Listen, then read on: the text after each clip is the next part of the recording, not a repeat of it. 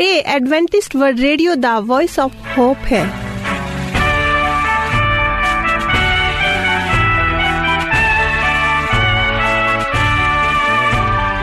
ਜੀਵਨ Jyoti Punjabi radio programme ਸੁਣ ਰਹੇ ਮੇਰੇ ਸਾਰੇ ਭੈਣ ਭਰਾਵਾਂ ਅਤੇ ਬੱਚਿਆਂ ਨੂੰ ਮੇਰਾ, ਯਾਨੀ ਜਸਵੀਨਾ ਮਲ ਦਾ ਪਿਆਰ ਭਰਿਆ ਸਲਾਮ। ਮੈਂ ਜਸਵੀਨਾ ਮਲ। ਪ੍ਰੋਗਰਾਮ ਸੁਣ ਰਹੇ ਸਾਰੇ ਭੈਣ ਭਰਾਵਾਂ ਅਤੇ ਬੱਚਿਆਂ ਦਾ ਦਿਲ ਤੋਂ ਸਵਾਗਤ ਕਰਦੀ ਹਾਂ। ਇਹ ਤੁਹਾਡਾ ਆਪਣਾ ਪ੍ਰੋਗਰਾਮ ਹੈ ਅਤੇ ਇਹ ਤੁਹਾਡੇ ਲਈ ਹੀ ਤਿਆਰ ਕੀਤਾ ਜਾਂਦਾ ਹੈ। ਇਸ ਅੱਧੇ ਘੰਟੇ ਦੇ ਪ੍ਰੋਗਰਾਮ ਵਿੱਚ ਤੁਸੀਂ ਨੈਤਿਕ ਕਹਾਣੀਆਂ, ਸਿਹਤ ਸੰਦੇਸ਼, ਬਾਈਬਲ ਸੰਦੇਸ਼ ਅਤੇ ਧਾਰਮਿਕ ਗੀਤ ਸੁਣਦੇ ਹੋ। ਆਓ ਇਸ ਪ੍ਰੋਗਰਾਮ ਦੀ ਸ਼ੁਰੂਆਤ ਪਰਮੇਸ਼ਰ ਦੀ ਮਹਿਮਾ ਕਰਦੇ ਹੋਏ ਇਸ ਗੀਤ ਨਾਲ ਕਰਦੇ ਹਾਂ।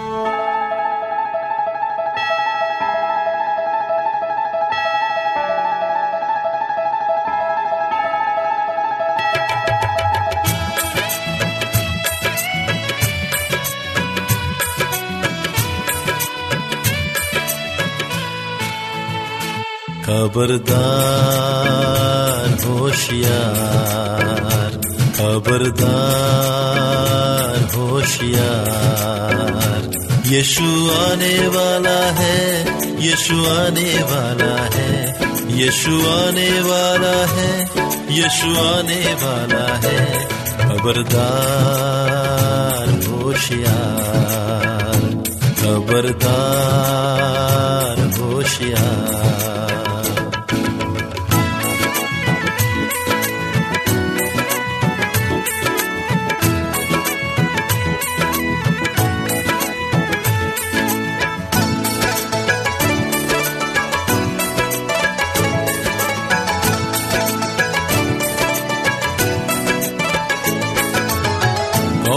पे कौमें करती चढ़ाई? कौमों पे कौमें करती चढ़ाई? हर सू यहाँ पर देखो लड़ाई। हर सू यहाँ पर देखो लड़ाई। यीशु रहा है तुझको बुला यीशु रहा तो उसकी पुकार खबरदार होशियार खबरदार होशियार।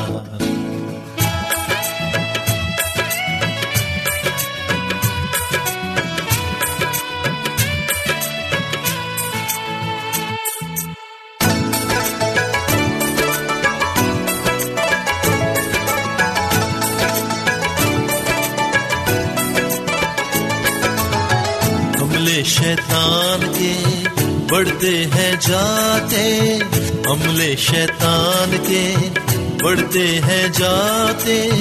रूह के फजल से हम जय है पाते, रूह के फजल से हम जय है पाते। रूह कलाम के ले ले हथियार, रूह कलाम के ले ले हथियार। में फता खबरदार होशियार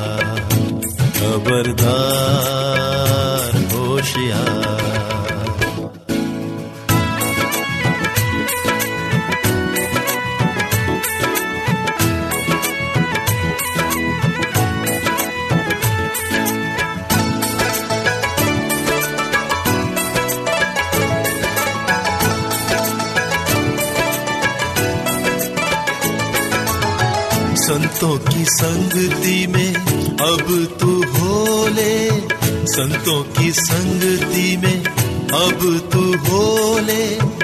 अपने दामन को लहू से धोले अपने दामन को लहू से धोले काबिल वो तुझको देगा बना। काबिल वो तुझको देगा बना। दिल में तू उसको बुला खबरदार होशियार खबरदार होशियार ਬੱਚੇ ਪਰਮੇਸ਼ਵਰ ਦੀ ਦੇਣ ਹਨ ਇਹ ਇੱਕ ਅਜਿਹੀ ਦਾਤ ਹੈ ਜੋ ਸੱਚਮੁੱਚ ਅਨਮੋਲ ਹੈ ਪਰ ਇਸ ਦਾਤ ਦੇ ਨਾਲ ਜ਼ਿੰਮੇਵਾਰੀਆਂ ਵੀ ਜੁੜੀਆਂ ਹਨ ਬੱਚਿਆਂ ਦੀ ਪਰਵਰਿਸ਼ ਦੀ ਜ਼ਿੰਮੇਵਾਰੀ ਉਹਨਾਂ ਨੂੰ ਚੰਗੇ ਸੰਸਕਾਰ ਦੇਣ ਦੀ ਜ਼ਿੰਮੇਵਾਰੀ। ਅਤੇ ਹੁਣ ਸਮਾਂ ਹੈ ਬੱਚਿਆਂ ਦੇ ਕਹਾਣੀ ਸੁਣਨ ਦਾ। ਤਾਂ ਆਓ ਕਹਾਣੀ ਸੁਣਦੇ ਹਾਂ। ਅਸੀਂ ਜਾਣਦੇ ਹਾਂ ਕਿ ਜਦ ਅਸੀਂ ਪਰਮੇਸ਼ਵਰ ਨੂੰ ਆਪਣੇ ਜੀਵਨ ਵਿੱਚ ਆਉਣ ਦੇ ਲਈ ਕਹਿੰਦੇ ਹਾਂ ਅਤੇ ਆਪਣੇ ਜੀਵਨ ਵਿੱਚ ਥਾਂ ਦਿੰਦੇ ਹਾਂ, ਤਾਂ ਪਵਿੱਤਰ ਆਤਮਾ ਸਾਨੂੰ ਇਸ ਯੋਗ ਬਣਾਉਂਦਾ ਹੈ ਕਿ ਅਸੀਂ ਜ਼ਿੰਦਗੀ ਜੀਣ ਦੇ ਪੁਰਾਣੇ ਤਰੀਕੇ ਤਿਆਗ ਦਿੰਦੇ ਹਾਂ। ਅਫਰੀਕਾ ਦੇਸ਼ ਦੇ ਵਿੱਚ, ਇੱਕ ਪਿੰਡ ਵਿੱਚ ਲੋਕ ਪਿੰਡ ਦੇ ਮੁਖੀਏ ਦੇ ਸਾਹਮਣੇ ਝੁਕਦੇ ਸਨ। ਸਭ ਜਾਣਦੇ ਸਨ ਕਿ ਮੁਖੀਆ ਅਮੀਰ ਅਤੇ ਕਮੰਡੀ ਸੀ ਅਤੇ ਉਹ ਉਹਨਾਂ ਨੂੰ ਪਸੰਦ ਵੀ ਨਹੀਂ ਕਰਦਾ ਸੀ।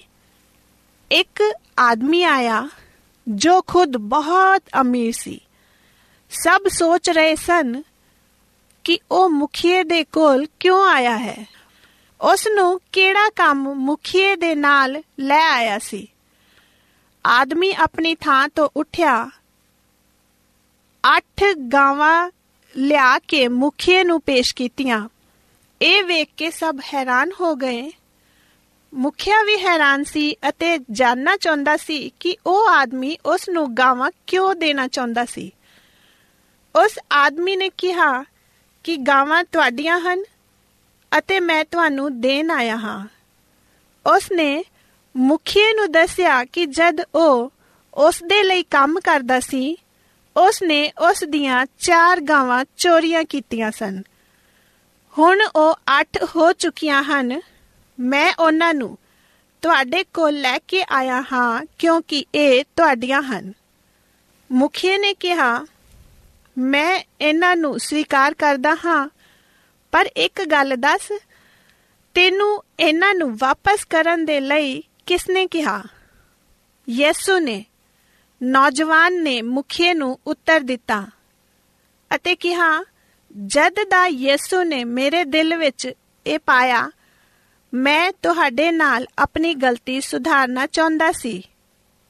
ਸਭ ਚੁੱਪਚਾਪ ਬੈਠੇ ਦੇਖਦੇ ਰਹਿ ਗਏ। ਉਸਨੇ ਅੱਗੇ ਕਿਹਾ, ਤੁਸੀਂ ਚਾਹੋ ਤਾਂ ਮੈਨੂੰ ਜੁਰਮਾਨਾ ਲਗਾ ਸਕਦੇ ਹੋ ਜਾਂ ਜੇਲ੍ਹ ਵੀ ਭੇਜ ਸਕਦੇ ਹੋ, ਪਰ ਯਿਸੂ ਨੇ ਮੈਨੂੰ ਮੁਕਤ ਕਰ ਦਿੱਤਾ ਹੈ। ਲੋਕਾਂ ਨੇ ਦੇਖਿਆ ਕਿ ਉਹ ਨੌਜਵਾਨ ਪੂਰੀ ਸ਼ਾਂਤੀ ਦੇ ਨਾਲ ਬੈਠਾ ਸੀ। ਮੁਖੀਏ ਨੇ ਕਿਹਾ, ਠੀਕ ਹੈ, ਮੈਂ ਕੌਣ ਹੁੰਦਾ ਹਾਂ ਕਿ ਤੁਹਾਨੂੰ ਜੇਲ੍ਹ ਭੇਜਾਂ? ਤੂੰ ਆਪਣੇ ਘਰ ਜਾ ਸਕਦਾ ਹਾਂ। ਕੁਝ ਦਿਨ ਬਾਅਦ ਮੁਖੀਏ ਦਾ ਭਤੀਜਾ ਮੁਖੀਏ ਨੂੰ ਮਿਲਣ ਆਇਆ। ਜਦ ਉਸ ਨੂੰ ਪਤਾ ਚੱਲਿਆ ਕਿ ਉਸ ਦੇ ਚਾਚਾ ਨੂੰ ਅੱਠ ਗਾਵਾਂ ਮਿਲੀਆਂ, ਤਾਂ ਉਸਨੇ ਇਹ ਜਾਣਨ ਦੇ ਲਈ ਉਸ ਨੂੰ ਪੁੱਛਿਆ, ਚਾਚਾ ਜੀ, ਕੀ ਇਹ ਸੱਚ ਹੈ ਕਿ ਤੁਹਾਨੂੰ ਅੱਠ ਗਾਵਾਂ ਮਿਲੀਆਂ ਹਨ? ਅਤੇ ਉਹ ਵੀ ਬਿਲਕੁਲ ਮੁਫਤ? ਮੁਖੀਏ ਨੇ ਉੱਤਰ ਦਿੱਤਾ ਕਿ ਹਾਂ, ਇਹ ਸੱਚ ਹੈ। ਮੁਖੀਏ ਨੇ ਭਤੀਜੇ ਨੂੰ ਉਸ ਨੂੰ ਪੁੱਛਿਆ ਕਿ ਫਿਰ ਤਾਂ ਤੁਸੀਂ ਬਹੁਤ ਖੁਸ਼ ਹੋਵੋਗੇ? ਮੁਖੀਏ ਦਾ ਜਵਾਬ ਸੁਣ ਕੇ ਉਸ ਦਾ ਭਤੀਜਾ ਬਹੁਤ ਹੈਰਾਨ ਹੋਇਆ। ਮੁਖੀਏ ਨੇ ਦੱਸਿਆ ਕਿ ਉਸ ਨੂੰ ਖੁਸ਼ੀ ਬਿਲਕੁਲ ਨਹੀਂ ਹੋਈ, ਪਰ ਜਿਸ ਦਿਨ ਤੋਂ ਉਸ ਨੂੰ ਉਹ 8 ਗਾਵਾਂ ਮਿਲੀਆਂ ਹਨ, ਉਸ ਦਿਨ ਤੋਂ ਉਹ ਸੋ ਨਹੀਂ ਸਕਿਆ। ਜਦ ਭਤੀਜੇ ਨੇ ਉਸ ਦਾ ਕਾਰਨ ਪੁੱਛਿਆ, ਤਾਂ ਮੁਖੀਏ ਦਾ ਮਨ ਪਰ ਆਇਆ ਅਤੇ ਕਹਿਣ ਲੱਗਾ, ਮੈਂ ਵੀ ਉਸ ਸ਼ਾਂਤੀ ਦਾ ਸੁੱਖ ਲੈਣਾ ਚਾਹੁੰਦਾ ਹਾਂ ਜੋ ਉਸ ਆਦਮੀ ਕੋਲ ਸੀ। ਪਰ ਉਸ ਦੇ ਲਈ ਮੈਨੂੰ 100 ਗਾਵਾਂ ਦੇਣੀਆਂ ਪੈਣਗੀਆਂ।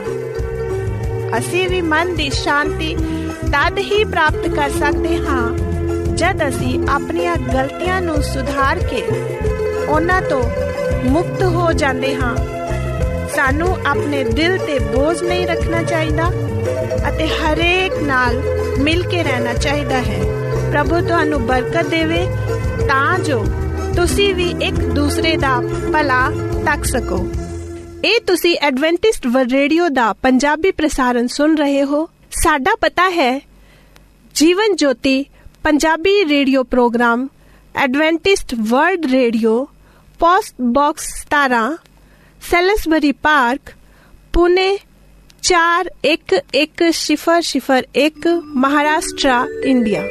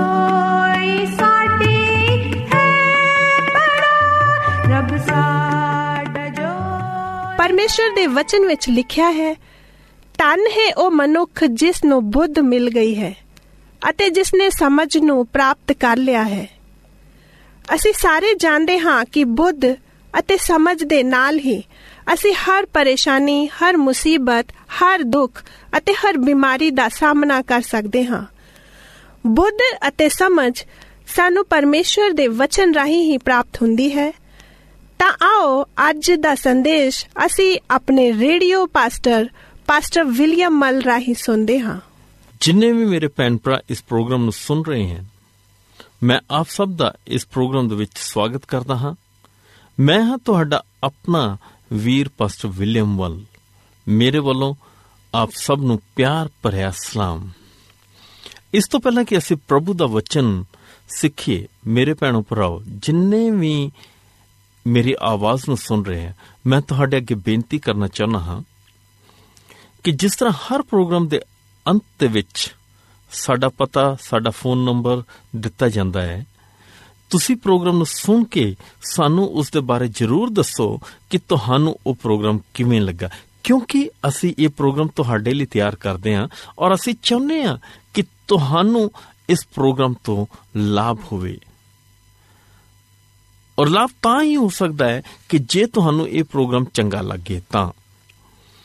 ਜੇ ਕੋਈ ਤੁਹਾਡੇ ਕੋਲ ਸੁਝਾਅ ਹੋਵੇ ਜਾਂ ਸਾਡੇ ਪ੍ਰੋਗਰਾਮ ਦੇ ਵਿੱਚ ਕੋਈ ਕਮੀ ਹੋਵੇ ਜਾਂ ਤੁਸੀਂ ਇਸ ਵਿੱਚ ਕੋਈ ਤਬਦੀਲੀ ਚਾਹੁੰਦੇ ਹੋ, ਤਾਂ ਮੇਰੇ ਭੈਣੋ ਭਰਾਓ, ਮ- ਸਾਨੂੰ ਤੁਸੀਂ ਜ਼ਰੂਰ ਦੱਸੋ, ਚਿੱਠੀ ਰਾਹੀਂ ਤੁਸੀਂ ਸਾਨੂੰ ਸੰਪਰਕ ਕਰੋ ਜਾਂ ਤੁਸੀਂ ਫੋਨ ਰਾਹੀਂ ਸਾਨੂੰ ਸੰਪਰਕ ਕਰ ਸਕਦੇ ਹੋ। ਜਿਹੜਾ ਨੰਬਰ ਅਸੀਂ ਫ- ਇਸ ਤੇ ਅਨਾਉਂਸ ਕਰਦੇ ਹਾਂ ਪ੍ਰੋਗਰਾਮ ਦੇ ਆਖਰ ਦੇ ਵਿੱਚ, ਉਹ ਮੇਰਾ ਆਪਣਾ ਨੰਬਰ ਹੈ, ਤੁਹਾਡੇ ਆਪਣੇ ਵੀਰ ਪਾਸਟਰ ਵਿਲੀਅਮਲ ਦਾ ਨੰਬਰ ਹੈ, ਔਰ ਉਹੀ ਨੰਬਰ ਮੈਂ ਆਪਣੇ WhatsApp ਤੇ ਲਈ ਇਸਤੇਮਾਲ ਕਰ ਰਿਹਾ। ਹਾਂ ਤੁਸੀਂ ਮੈਨੂੰ ਕਦੀ ਵੀ ਸੰਪਰਕ ਕਰ ਸਕਦੇ ਹੋ। ਆਈਏ ਅੱਜ ਅਸੀਂ ਬਹੁਤ ਹੀ ਜ਼ਰੂਰੀ ਮੁੱਦੇ ਤੇ ਗੱਲ ਕਰਨ ਜਾ ਰਹੇ ਹਾਂ। ਉਹ ਹੈ ਕਿ ਉਹ ਕਿਹੜੀਆਂ ਗੱਲਾਂ ਹਨ ਜਿਨ੍ਹਾਂ ਤੋਂ ਪ੍ਰਭੂ ਯਿਸੂ ਮਸੀਹ ਨਫ਼ਰਤ ਕਰਦੇ ਹਨ? ਇਸ ਸੰਸਾਰ ਦੇ ਵਿੱਚ ਜਿਹੜਾ ਵੀ ਇਨਸਾਨ ਰਹਿ ਰਿਹਾ ਹੈ, ਜੋ ਜੀ ਰਿਹਾ ਹੈ, ਹਰ ਇਨਸਾਨ ਨੂੰ ਕਿਸੇ ਨਾ ਕਿਸੇ ਗੱਲ ਦੇ ਨਾਲ, ਕਿਸੇ ਨਾ ਕਿਸੇ ਚੀਜ਼ ਦੇ ਨਾਲ ਲਗਾਵ ਹੁੰਦਾ ਹੈ। ਮੇਰੇ ਭੈਣੋ ਭਰਾਓ, ਅਸੀਂ ਉਸ ਚੀਜ਼ ਨਾਲ ਲਗਾਵ ਰੱਖਦੇ ਹਾਂ ਔਰ ਉਸ ਚੀਜ਼ ਨੂੰ ਚਾਹੁੰਦੇ ਹਾਂ ਕਿ ਅਸੀਂ ਹਰ ਥਾਂ ਤੇ ਇਸਤੇਮਾਲ ਕਰੀਏ। ਕੁਝ ਲੋਕ ਚੀਜ਼ਾਂ ਨਾਲ ਲਗਾਵ ਰੱਖਦੇ ਹਨ, ਕੁਝ ਲੋਕ ਥਾਂ ਨਾਲ ਲਗਾਵ ਰੱਖਦੇ ਹਨ ਔਰ ਕੁਝ ਲੋਕ ਕੁਝ ਆਪਣੇ ਸੰਗੀ ਸਾਥੀਆਂ ਨਾਲ ਆਪਣੇ ਰਿਸ਼ਤੇ ਨਾਤਿਆਂ ਨਾਲ ਲਗਾਵ ਰੱਖਦੇ ਹਨ। ਪਰ ਇਸ ਦੇ ਉਲਟ ਅਸੀਂ ਦੇਖ ਸਕਦੇ ਹਾਂ ਕਿ ਬਹੁਤ ਸਾਰੇ ਲੋਕ ਹਨ ਜਿਹੜੇ ਕਿ ਕੁਝ ਚੀਜ਼ਾਂ ਤੋਂ ਨਫ਼ਰਤ ਕਰਦੇ ਹਨ। ਅਸੀਂ ਵੀ ਨਫ਼ਰਤ ਕਰਦੇ ਹਾਂ। ਅਸੀਂ ਉਹਨਾਂ ਚੀਜ਼ਾਂ ਨੂੰ ਬਿਲਕੁਲ ਨਹੀਂ ਚਾਹੁੰਦੇ, ਉਹਨਾਂ ਗੱਲਾਂ ਨੂੰ ਬਿਲਕੁਲ ਨਹੀਂ ਚਾਹੁੰਦੇ ਕਿ ਸਾਡੇ ਜੀਵਨ 'ਚ ਹੋਣ, ਸਾਡੇ ਦੋਸਤਾਂ 'ਚ ਹੋਣ, ਸਾਡੀ ਸੰਗਤ ਦੇ ਵਿੱਚ ਹੋਵੇ। ਇਸੇ ਤਰ੍ਹਾਂ ਕੁਝ ਗੱਲਾਂ ਹਨ ਜਿਨ੍ਹਾਂ ਤੋਂ ਸਾਡਾ ਪ੍ਰਭੂ ਵੀ ਨਫ਼ਰਤ ਕਰਦਾ ਹੈ। ਅੱਜ ਅਸੀਂ ਇਹ ਦੇਖਣ ਜਾ ਰਹੇ ਹਾਂ ਕਿ ਉਹ ਕਿਹੜੀਆਂ ਗੱਲਾਂ ਹਨ ਜਿਨ੍ਹਾਂ ਤੋਂ ਪ੍ਰਭੂ ਨਫ਼ਰਤ ਕਰਦਾ ਹੈ। ਔਰ ਇਹ ਇਸ ਲਈ ਅਸੀਂ ਦੇਖ ਰਹੇ ਹਾਂ ਤਾਂ ਕਿ ਜੇ ਕੋਈ ਸਾਡੇ ਜੀਵਨ ਦੇ ਵਿੱਚ ਆਪਣੇ ਜੀਵਨ 'ਚ ਕੋਈ ਕਮੀ ਹੋਵੇ ਤਾਂ ਅਸੀਂ ਉਸ ਨੂੰ ਦੂਰ ਕਰ ਸਕੀਏ। ਮਤੀ ਰਸੂਲ ਦੀ ਅੰਜੀਲ 23 ਅਧਿਆਇ ਦੇ ਵਿੱਚ ਪ੍ਰਭੂ ਯਿਸੂ ਮਸੀਹ ਆਪ ਕਹਿੰਦੇ ਹਨ, ਕਹਿੰਦੇ, ਅਫਸੋਸ ਤੁਹਾਡੇ ਤੇ ਇਹ ਉਹਨਾਂ ਲੋਕਾਂ ਨੂੰ ਕਹਿ ਰਹੇ ਨੇ ਜੋ ਸ਼ਰਾ ਦੇ ਸਿਖਾਉਣ ਵਾਲੇ ਹਨ, ਜੋ ਧਰਮ ਦੇ ਠੇਕੇਦਾਰ ਬਣੇ ਹੋਏ ਹਨ ਔਰ ਜੋ ਪਬਲਿਕ ਤੇ ਧਾਰਮਿਕ ਕਾਨੂੰਨ ਸ਼ਰਾ ਲਾਗੂ ਕਰਦੇ ਹਨ, ਉਹਨਾਂ ਨੂੰ ਕਹਿ ਰਹੇ, ਕਹਿੰਦੇ, ਅਫਸੋਸ ਤੁਹਾਡੇ ਤੇ। ਤੁਸੀਂ ਤੇ ਆਨੰਦ ਜੀਵਨ ਵਿੱਚ ਪ੍ਰਵੇਸ਼ ਨਹੀਂ ਹੋਣਾ ਚਾਹੁੰਦੇ, ਨਾ ਹੀ ਤੁਸੀਂ ਹੋਰਾਂ ਨੂੰ ਹੋਣ ਦਿੰਦੇ ਹੋ। ਕਿਉਂਕਿ ਉਹਨਾਂ ਦੇ ਵਤੀਰੇ, ਉਹਨਾਂ ਦੇ ਗੱਲਬਾਤ ਕਰਨ ਦਾ ਤਰੀਕਾ ਉਹਨਾਂ ਦੇ ਸੋਚ ਵਿਚਾਰ ਦੇ ਰਾਹੀਂ ਹੋਰਾਂ ਨੂੰ ਠੋਕਰ ਲੱਗਦੀ ਹਨ ਔਰ ਉਹ ਪਰਮੇਸ਼ਵਰ ਤੋਂ ਦੂਰ ਹੁੰਦੇ ਹਨ। ਪ੍ਰਭੂ ਕਹਿੰਦਾ ਕਿ ਜਿਹੜੀ ਗੱਲ, ਜਿਹੜੀ ਸਿੱਖਿਆ ਲੋਕਾਂ ਨੂੰ ਆਨੰਦ ਜੀਵਨ ਤੋਂ ਦੂਰ ਕਰਦੀ ਹੈ, ਉਸ ਤੋਂ ਉਸ ਨੂੰ ਨਫ਼ਰਤ ਹੈ ਔਰ ਜੋ ਇਹੋ ਜੀ ਸਿੱਖਿਆ ਦਿੰਦੇ ਹਨ, ਪ੍ਰਭੂ ਕਹਿੰਦਾ ਕਿ ਮੈਂ ਉਹਨਾਂ ਤੋਂ ਵੀ ਨਫ਼ਰਤ ਕਰਦਾ ਹਾਂ। ਕਿਉਂ ਨਫ਼ਰਤ ਕਰਦਾ ਹੈ? ਹੁਣ ਸਵਾਲ ਇਹ ਖੜਾ ਹੁੰਦਾ ਹੈ। 29 ਅਧਿਆਇ ਦੇ ਵਿੱਚ ਲਿਖਿਆ ਹੈ ਮੱਤੀ 23 ਅਧਿਆਇ ਉਹਦੇ 29 ਪਦ ਦੇ ਵਿੱਚ। ਕਹਿੰਦਾ ਕਿ ਅਜਿਹੇ ਲੋਕ ਜੋ ਹਨ, ਉਹ ਬਾਹਰੋਂ ਤੇ ਧਾਰਮਿਕ ਹੋਣ ਦਾ ਨਾਟਕ ਕਰਦੇ ਹਨ। ਉਹ ਪੇਸ ਧਾਰਦੇ ਹਨ ਕਿ ਉਹ ਧਰਮੀ ਹਨ, ਪਰ ਅੰਦਰੋਂ ਉਹ ਬੁਰਾਈ ਨਾਲ, ਬਦੀ ਦੇ ਨਾਲ ਭਰੇ ਹੋਏ ਹਨ। ਅੰਦਰੋਂ ਉਹਨਾਂ ਦੇ ਮਨ ਪਰਮੇਸ਼ਵਰ ਤੋਂ ਦੂਰ ਹਨ। ਹੁਣ ਅਸੀਂ ਵੇਖ ਸਕਦੇ ਹਾਂ ਕਿ ਕਿਉਂ ਨਫ਼ਰਤ ਕਰ ਰਿਹਾ ਹੈ। ਪਰਮੇਸ਼ਵਰ ਵਚਨ ਦੇ ਰਾਹੀਂ ਸਾਨੂੰ ਸਪਸ਼ਟ ਕਰਦਾ ਹੈ, ਯਹੋਨਾ 3:16 ਦੇ ਵਿੱਚ, ਕਿ ਪਰਮੇਸ਼ਵਰ ਨੇ ਜਗਤ ਨਾਲ ਅਜਿਹਾ ਪਿਆਰ ਕੀਤਾ ਕਿ ਉਹਨੇ ਆਪਣਾ ਇਕਲੌਤਾ ਪੁੱਤਰ ਬਖਸ਼ ਦਿੱਤਾ। ਕਿਸੇ ਇੱਕ ਇਨਸਾਨ ਨਾਲ ਨਹੀਂ, ਸਿਰਫ ਮੇਰੇ ਨਾਲ ਨਹੀਂ, ਬਲਕਿ ਉਸਨੇ ਹਰ ਇਨਸਾਨ ਜਿਹੜਾ ਇਸ ਧਰਤੀ ਤੇ ਮੌਜੂਦ ਹੈ, ਹਰ ਇੱਕ ਦੇ ਨਾਲ ਪ੍ਰਭੂ ਨੇ ਪਿਆਰ ਕੀਤਾ ਕਿ ਹਰ ਇਨਸਾਨ ਬਚ ਸਕੇ। ਕਿ ਹਰ ਇਨਸਾਨ ਪ੍ਰਭੂ ਦੀ ਹਜ਼ੂਰੀ ਦੇ ਵਿੱਚ ਆ ਸਕੇ, ਹਰ ਇਨਸਾਨ ਸੁਖਾਲਾ ਜੀਵਨ ਜੀ ਸਕੇ, ਹਰ ਇਨਸਾਨ ਨਿਰੋਗਤਾ ਦਾ ਜੀਵਨ ਜੀ ਸਕੇ। ਕਹਿੰਦਾ ਕਿ ਪਰਮੇਸ਼ਰ ਨੇ ਜਗਤ ਨਾਲ ਅਜਿਹਾ ਪਿਆਰ ਕੀਤਾ ਕਿ ਉਸਨੇ ਆਪਣਾ ਇਕਲੌਤਾ ਪੁੱਤਰ ਦੇ ਦਿੱਤਾ ਤਾਂ ਕਿ ਜੋ ਕੋਈ ਉੱਤੇ ਵਿਸ਼ਵਾਸ ਕਰੇ, ਉਹ ਹੀ ਬਚਾਇਆ ਜਾਏ। ਅੱਜ ਅਸੀਂ ਪ੍ਰਭੂ ਤੇ ਵਿਸ਼ਵਾਸ ਕਰਨਾ, ਪ੍ਰਭੂ ਦੀ ਬਾਣੀ ਤੇ ਵਿਸ਼ਵਾਸ ਕਰਨਾ, ਪ੍ਰਭੂ ਦੇ ਕਹੇ ਅਨੁਸਾਰ ਆਪਣਾ ਜੀਵਨ ਬਸਰ ਕਰਨਾ ਹੈ। ਪਰਮੇਸ਼ਰ ਦੇ ਵਚਨ ਦੇ ਵਿੱਚ ਇੱਕ ਬਹੁਤ ਹੀ ਪਿਆਰੀ ਕਹਾਣੀ ਦਿੱਤੀ ਗਈ ਹੈ 10 ਕੁਆਰੀਆਂ ਦੀ। ਕਿਹਾ ਗਿਆ ਹੈ ਕਿ ਉਹ 10 ਕੁਵਾਰੀਆਂ ਸਨ ਜਿਨ੍ਹਾਂ ਨੂੰ ਵਿਆਹ ਦਾ ਸੱਦਾ ਦਿੱਤਾ ਗਿਆ ਸੀ, ਪਰ ਇਹਨਾਂ 10ਾਂ ਦੇ ਵਿੱਚੋਂ 5 ਚੁਸਤ ਸਨ ਔਰ 5 ਸੁਸਤ ਸਨ। ਲਿਖਿਆ ਹੈ ਕਿ ਜਿਹੜੀਆਂ ਪੰਜ ਚੁਸਤ ਸਨ, ਉਹਨਾਂ ਨੇ ਆਪਣੀਆਂ ਮਸ਼ਾਲਾਂ ਤਿਆਰ ਕਰ ਲਈਆਂ ਤਾਂ ਕਿ ਜਿਸੋਂ ਵੀ ਦੁਲਹਾ ਆਵੇ, ਬਾਰਾਤ ਆਵੇ ਤੇ ਉਹ ਉਹਦੇ ਨਾਲ ਰਲ ਕੇ ਤੇ ਵਿਆਹ ਵਾਲੇ ਘਰ ਜਾ ਸਕਣ। ਇੱਥੇ ਲਿਖਿਆ ਕਿ ਉਹਨਾਂ ਨੇ ਆਪਣੀਆਂ ਮਸ਼ਾਲਾਂ ਦੇ ਵਿੱਚ ਤੇਲ ਭਰ ਲਿਆ, ਉਹਨਾਂ ਨੂੰ ਰੋਸ਼ਨ ਕਰ ਲਿਆ ਔਰ ਜ਼ਰੂਰਤ ਦੇ ਲਈ ਹੋਰ ਤੇਲ ਵੀ ਇਕੱਠਾ ਕਰ ਲਿਆ। ਪਰ ਜਿਹੜੀਆਂ ਪੰਜ ਸੁਸਤ ਸਨ ਉਹਨਾਂ ਦੇ ਬਾਰੇ ਚ ਦੱਸਿਆ ਗਿਆ ਹੈ ਮੇਰੇ ਭੈਣੋ ਤੇ ਭਰਾਓ, ਕਿ ਉਹਨਾਂ ਨੇ ਤਿਆਰੀ ਤਾਂ ਕੀਤੀ, ਮਸ਼ਾਲਾਂ ਤਿਆਰ ਕੀਤੀਆਂ, ਮਸ਼ਾਲਾਂ 'ਚ ਤੇਲ ਵੀ ਭਰਿਆ, ਉਹਨਾਂ ਨੂੰ ਰੋਸ਼ਨ ਵੀ ਕਰ ਲਿਆ, ਪਰ ਉਹਨਾਂ ਨੇ ਜ਼ਰੂਰਤ ਦੇ ਲਈ ਵਾਧੂ ਤੇਲ ਇਕੱਠਾ ਨਾ ਕੀਤਾ। ਸਮਾਂ ਆਇਆ, ਜਦ ਦੁਲਹਾ ਆਇਆ, ਆਵਾਜ਼ ਆਈ, ਤਾਂ ਜਿਹੜੀਆਂ ਚੁਸਤ ਕੁਵਾਰੀਆਂ ਸਨ ਉਹਨਾਂ ਦੇ ਕੋਲ ਤੇਲ ਸੀ, ਉਹਨਾਂ ਨੇ ਆਪਣੀਆਂ ਮਿਸ਼ਾਲਾਂ 'ਚ ਭਰਿਆ, ਉਹਨਾਂ ਨੂੰ ਫਿਰ ਰੋਸ਼ਨ ਕੀਤਾ ਔਰ ਬਾਰਾਤ ਦੇ ਨਾਲ ਵਿਆਹ ਵਾਲੇ ਘਰ ਚਲੀਆਂ ਗਈਆਂ।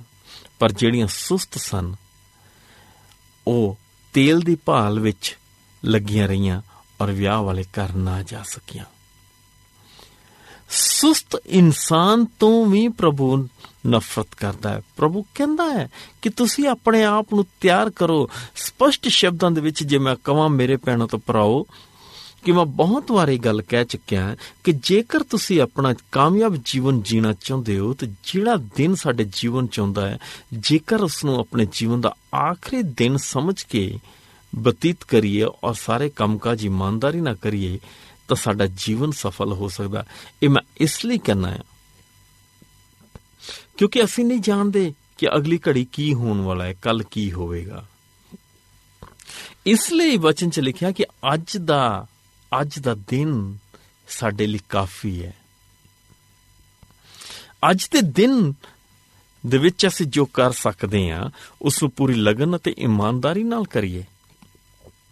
ਅਜਿਹਾ ਨਾ ਹੋਏ ਕਿ ਜਿਸ ਤਰ੍ਹਾਂ ਉਹ ਸੁਸਤ ਕੁਵਾਰੀਆਂ ਜਦੋਂ ਨੱਠ ਭੱਜ ਕਰ ਰਹੀਆਂ ਸਨ ਔਰ ਚੁਸਤ ਕੁਵਾਰੀਆਂ ਜਿਹੜੀਆਂ ਸਨ, ਉਹ ਵਿਆਹ ਵਾਲੇ ਘਰ ਪਹੁੰਚ ਚੁੱਕੀਆਂ ਸਨ, ਤੇ ਜਦੋਂ ਨੂੰ ਸੁਸਤ ਕੁਵਾਰੀਆਂ ਨੇ ਆਪਣਾ ਇੰਤਜ਼ਾਮ ਕੀਤਾ ਦੁਬਾਰਾ, ਤੇ ਵਿਆਹ ਵਾਲੇ ਘਰ ਦਾ ਦਰਵਾਜ਼ਾ ਹੀ ਬੰਦ ਹੋ ਗਿਆ। ਤੀਸਰੀ ਗੱਲ, ਅਸੀਂ ਵੇਖਦੇ ਹਾਂ ਰਸੂਲਾਂ ਦੇ ਕਰਤੱਵ 5 ਅਧਿਆਇ ਦੇ ਵਿੱਚ ਹਨਨੀਆ ਤੇ ਸਫੀਰਾ ਦੀ ਕਹਾਣੀ ਦੱਸੀ ਗਈ ਹੈ ਕਿ ਉਹਨਾਂ ਨੇ ਪਰਮੇਸ਼ਵਰ ਦੇ ਸਾਹਮਣੇ ਕਾਲ ਕੀਤਾ, ਵਾਅਦਾ ਕੀਤਾ, ਪਰ ਉਹ ਵਾਅਦੇ ਤੇ ਪੂਰਾ ਨਹੀਂ ਉਤਰੇ। ਵਚਨ ਚ ਲਿਖਿਆ, ਰਸੂਲਾਂ ਦੇ ਕਰਤੱਵ ਦੇ ਵਿੱਚ ਸਪਸ਼ਟ ਕਿਹਾ ਗਿਆ ਹੈ ਕਿ ਪਰਮੇਸ਼ਵਰ ਨੂੰ ਕਿਸੇ ਚੀਜ਼ ਦੀ ਥੋੜ ਨਹੀਂ ਕਿ ਉਹ ਮਨੁੱਖਾਂ ਦੇ ਹੱਥੋਂ ਸੇਵਾ ਕਰਾਵੇ। ਬਲਕਿ ਉਹ ਆਪ ਮਨੁੱਖ ਨੂੰ ਸਭ ਕੁਝ ਦਿੰਦਾ ਹੈ। ਇੱਥੋਂ ਤੱਕ ਕਿ ਜਿਹੜਾ ਸਾਹ ਅਸੀਂ ਲੈਨੇ ਆ ਇਹ ਵੀ ਉਸ ਦੀ ਦੇਣ ਹੈ। ਹਨਨੀਆ ਸਫੀਰਾ ਨੇ ਪਰਮੇਸ਼ਵਰ ਦੇ ਅੱਗੇ ਵਾਅਦਾ ਕੀਤਾ ਕਿ, ਐ ਪ੍ਰਭੂ, ਅਸੀਂ ਆ ਕੰਮ ਤੇਰੇ ਲਈ ਕਰਾਂਗੇ। ਪਰ ਜਦੋਂ ਸਮਾਂ ਆਇਆ, ਜਦੋਂ ਪ੍ਰਭੂ ਦੇ ਘਰ ਦੇ ਵਿੱਚ ਵਾਅਦੇ ਦੇ ਅਨੁਸਾਰ ਚੜਾਵਾ ਚੜਾਉਣ ਦਾ ਸਮਾਂ ਆਇਆ, ਤਾਂ ਉਹਨਾਂ ਦਾ ਦਿਲ ਬੇਈਮਾਨ ਹੋ ਗਿਆ। ਉਹਨਾਂ ਨੇ ਪ੍ਰਭੂ ਦੇ ਦਾਸ ਦੇ ਅੱਗੇ ਹੈਕਲ ਵਿੱਚ, ਪ੍ਰਭੂ ਦੇ ਘਰ ਦੇ ਵਿੱਚ ਉਹਨਾਂ ਨੇ ਝੂਠ ਬੋਲਿਆ। ਲਿਖਿਆ ਪਹਿਲਾਂ ਹਨਨੀਆ ਜਦੋਂ ਚੜਾਵਾ ਲੈ ਕੇ ਗਿਆ, ਉਹਨੂੰ ਪੁੱਛਿਆ ਕਿ ਭਾਈ ਕੀ ਤੂੰ ਆਪਣੀ ਉਹ ਦੌਲਤ ਜਿਹੜੀ ਪ੍ਰਭੂ ਦੇ ਨਾਂ ਕੀਤੀ ਸੀ, ਉਹ ਇੰਨੇ ਦੇ ਵਿੱਚ? ਹੀ ਕਹਿੰਦਾ, ਹਾਂ, ਉਹਨੂੰ ਤਿੰਨ ਵਾਰੀ ਪੁੱਛਿਆ ਗਿਆ। ਉਹ ਪਰ ਜਦ ਉਸਨੇ ਸੱਚ ਨਾ ਬਿਆਨ ਕੀਤਾ, ਪ੍ਰਭੂ ਦਾ ਕ੍ਰੋਧ ਉੱਤੇ ਭੜਕਿਆ ਔਰ ਉਹ ਉੱਥੇ ਹੀ ਡਿੱਗ ਗਿਆ ਔਰ ਉਹਦੇ ਪ੍ਰਾਣ ਨਿਕਲ ਗਏ।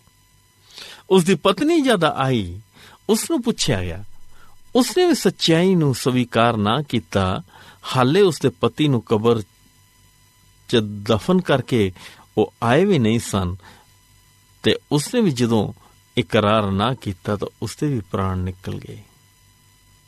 ਉਹ ਵੀ ਮਰ ਗਈ ਪ੍ਰਭੂ ਚਾਹੁੰਦਾ ਹੈ ਕਿ ਜੋ ਅਸੀਂ ਪ੍ਰਭੂ ਦੇ ਅੱਗੇ ਕਾਲ ਕਰਾਰ ਕਰਨੇ ਉਹਨੂੰ ਪੂਰਾ ਕਰੀਏ। ਪ੍ਰਭੂ ਝੂਠ ਤੋਂ ਨਫ਼ਰਤ ਕਰਦਾ ਹੈ। ਪ੍ਰਭੂ ਦਿਖਾਵੇ ਦੀ ਧਾਰਮਿਕ ਤੋਂ ਨਫ਼ਰਤ ਕਰਦਾ ਹੈ ਔਰ ਪ੍ਰਭੂ ਸੁਸਤੀ ਤੋਂ ਵੀ ਨਫ਼ਰਤ ਕਰਦਾ ਹੈ। ਅੱਜ ਅਸੀਂ ਆਪਣੇ ਜੀਵਨ 'ਚ ਦੇਖਣਾ ਹੈ ਕਿ ਅਸੀਂ ਇਹਨਾਂ ਦੇ ਵਿੱਚੋਂ ਕੁਝ ਇਹੋ ਜਿਹੀ ਬੁਰਾਈ ਤੇ ਨਹੀਂ ਪਾਲ ਰਹੇ ਕਿ ਜਿਸ ਤੋਂ ਪ੍ਰਭੂ ਨੂੰ ਘਿਰਣਾ ਹੈ ਨਫ਼ਰਤ ਆ। ਮਰਕਸ 3 ਅਧਿਆਇ ਉਹਦੇ 5 ਪਦ 'ਚ ਜਦੋਂ ਅਸੀਂ ਪੜ੍ਹਦੇ ਹਾਂ ਤੇ ਲਿਖਿਆ ਹੈ ਕਿ ਆਪਣੇ ਦਿਲਾਂ ਨੂੰ ਅਸੀਂ ਸਖਤ ਨਾ ਕਰੀਏ। ਸਖਤ ਦਿਲੀ ਤੋਂ ਵੀ ਨਫ਼ਰਤ ਕਰਦਾ ਹੈ। ਕਈ ਵਾਰੀ ਅਸੀਂ ਮਾਣ ਚ ਆ ਜੰਨੇ ਕਿ ਅਸੀਂ ਵੇਖਾਂਗੇ ਪ੍ਰਭੂ ਕੀ ਕਰ ਸਕਦਾ ਹੈ। ਉਹਨੇ ਅੱਜ ਤੱਕ ਕੀ ਕੀਤਾ ਜਿਹੜਾ ਉਹ ਅੱਗੇ ਕਰੇਗਾ? ਮੇਰੇ ਅਜ਼ੀਜ਼ੋ, ਕਦੀ ਨਾ ਭੁੱਲੋ ਕਿ ਪ੍ਰਭੂ ਗੁੱਸੇ ਚ ਧੀਮਾ ਆ। ਕਿਉਂਕਿ ਉਹ ਪਿਆਰ ਕਰਦਾ ਆ। ਇੱਕਦਮ ਉਹ ਸਾਡੇ ਤੇ ਆਪਣਾ ਗੁੱਸਾ ਨਹੀਂ ਦਿਖਾਉਂਦਾ। ਅੱਜ ਵਕਤ ਆ ਗਿਆ ਹੈ ਕਿ ਅਸੀਂ ਆਪਣੇ ਦਿਲਾਂ ਨੂੰ ਨਰਮ ਕਰੀਏ, ਪ੍ਰਭੂ ਦੀ ਪੁਕਾਰ ਨੂੰ ਸੁਣੀਏ। ਜਦ ਅਸੀਂ ਉਸ ਦੇ ਵਚਨ ਨੂੰ ਪੜ੍ਹਦੇ ਹਾਂ, ਜਦ ਅਸੀਂ ਉਸ ਦੇ ਵਚਨ ਨੂੰ ਸੁਣਦੇ ਹਾਂ, ਅਸੀਂ ਉਸ ਨੂੰ ਆਪਣੇ ਜੀਵਨ ਵਿੱਚ ਵੀ ਜਗ੍ਹਾ ਦਈਏ ਕਿਉਂਕਿ ਲਿਖਿਆ ਹੈ ਕਿ ਧੰਨ ਉਹ ਮਨੁੱਖ ਜਿਹੜਾ ਪ੍ਰਭੂ ਦੇ ਵਚਨ ਨੂੰ ਸੁਣਦਾ, ਪੜ੍ਹਦਾ ਅਤੇ ਉਸ ਤੇ ਚੱਲਦਾ ਹੈ। ਅੱਜ ਸਾਡੇ ਕੋਲ ਸਮਾਂ ਹੈ ਕਿ ਅਸੀਂ ਪ੍ਰਭੂ ਦੇ ਵਚਨ ਨੂੰ ਸੁਣੀਏ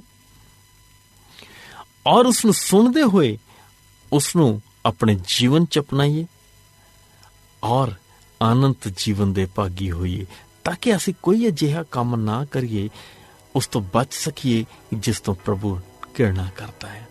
ਪ੍ਰਭੂ ਤੁਹਾਨੂੰ ਆਸ਼ੀਸ਼ ਦੇਵੇ, ਆਓ ਪ੍ਰਾਰਥਨਾ ਕਰੀਏ। ਸੱਚੇ ਜੀਵਿਤ ਮਹਾਨ ਦਇਆ ਕਰਨ ਵਾਲੇ ਪਿਤਾ ਪਰਮੇਸ਼ਵਰ, ਦਿਲ ਦੀਆਂ ਗਹਿਰਾਈਆਂ ਤੋਂ ਅਸੀਂ ਤੁਹਾਡੇ ਧੰਨਵਾਦੀ ਹਾਂ ਕਿ ਤੁਸੀਂ ਸਾਨੂੰ ਪਿਆਰ ਕਰਦੇ ਹੋ। ਉਸ ਮਹਾਨ ਪਿਆਰ ਦੇ ਸਦਕੇ ਹੀ ਸਾਨੂੰ ਸਮਾਂ ਦਿੰਦੇ ਹੋ ਕਿ ਅਸੀਂ ਤੁਹਾਡੇ ਨੂੰ, ਵਚਨ ਨੂੰ ਸਿੱਖ ਸਕਦੇ ਹਾਂ। ਤੁਹਾਡੀ ਇੱਛਾ ਨੂੰ ਤੁਹਾਡੇ ਵਚਨ ਦੇ ਰਾਹੀਂ ਜਾਣ ਸਕਦੇ ਹਾਂ। ਸਵਰਗੀ ਪਿਤਾ ਜੀ, ਸਾਨੂੰ ਅਜਿਹਾ ਗਿਆਨ ਦਿਓ, ਜਿਹਦੇ ਰਾਹੀਂ ਅਸੀਂ ਬਚਾਏ ਜਾ ਸਕੀਏ ਔਰ ਹੋਰਾਂ ਦੇ ਲਈ ਵੀ ਆਸ਼ੀਸ਼ ਦਾ ਕਾਰਨ ਹੋ ਸਕੀਏ। ਹੁਣ ਤੋਂ ਕਿ ਅਸੀਂ ਆਪਣੇ ਜੀਵਨ ਚੋਂ ਹਰ ਉਸ ਬੁਰਾਈ ਨੂੰ ਦੂਰ ਕਰ ਸਕੇ ਜਿਸ ਤੋਂ ਤੁਸੀਂ ਨਫ਼ਰਤ ਕਰਦੇ ਹੋ। ਪ੍ਰਭੂ ਯਿਸੂ ਮਸੀਹ ਦੇ ਨਾਮ ਚ ਮੰਗਦੇ ਹਾਂ, ਆਮੀਨ। ਤੁਸੀਂ ਸਾਡਾ ਅੱਜ ਦਾ ਪ੍ਰੋਗਰਾਮ ਸੁਣਿਆ। ਮੈਂ ਜਸਵੀ ਨਾਮਲ ਤੁਹਾਡਾ ਦਿਲ ਤੋਂ ਧੰਨਵਾਦ ਕਰਦੀ ਹਾਂ। ਮੈਨੂੰ ਉਮੀਦ ਹੈ ਕਿ ਤੁਹਾਨੂੰ ਇਹ ਅੱਜ ਦਾ ਪ੍ਰੋਗਰਾਮ ਪਸੰਦ ਆਇਆ ਹੋਵੇਗਾ ਅਤੇ ਇਸ ਪ੍ਰੋਗਰਾਮ ਦੇ ਰਾਹੀਂ ਤੁਸੀਂ ਸਾਰੇ ਪਰਮੇਸ਼ਰ ਤੋਂ ਆਸ਼ੀਸ਼ ਪ੍ਰਾਪਤ ਕਰੋਗੇ। ਜੇਕਰ ਕੋਈ ਵੀ ਭੈਣ ਅਤੇ ਭਰਾ ਚਾਹੁੰਦਾ ਹੈ ਕਿ ਤੁਹਾਡੇ ਲਈ ਵਿਸ਼ੇਸ਼ ਪ੍ਰਾਰਥਨਾ ਕੀਤੀ ਜਾਵੇ। ਜਾਂ ਪ੍ਰੋਗਰਾਮ ਦੇ ਬਾਰੇ ਹੋਰ ਕੋਈ ਜਾਣਕਾਰੀ ਚਾਹੁੰਦੇ ਹੋ ਜਾਂ ਕੋਈ ਵਿਸ਼ੇਸ਼ ਸੁਝਾਅ ਦੇਣਾ ਚਾਹੁੰਦੇ ਹੋ, ਤਾਂ ਤੁਸੀਂ ਇਸ ਪਤੇ ਤੇ ਲਿਖ ਸਕਦੇ ਹੋ। ਦਾ producer Jeevan Jyoti, Punjabi program, Adventist world radio, post box 17 Salisbury park ਚਾਰ ਇਕ ਇਕ ਸਿਫਰ ਸਿਫਰ ਇੱਕ ਮਹਾਰਾਸ਼ਟਰ, ਇੰਡੀਆ। ਇਸ ਦੇ ਨਾਲ ਹੀ ਮੈਨੂੰ ਜਸਵੀਨਾ ਮਲ ਨੂੰ ਪ੍ਰੋਗਰਾਮ ਖਤਮ ਕਰਨ ਦੀ ਇਜਾਜ਼ਤ ਦਿਵੋ। ਪਰਮੇਸ਼ਰ ਤੁਹਾਨੂੰ ਬਰਕਤ ਦੇਵੇ।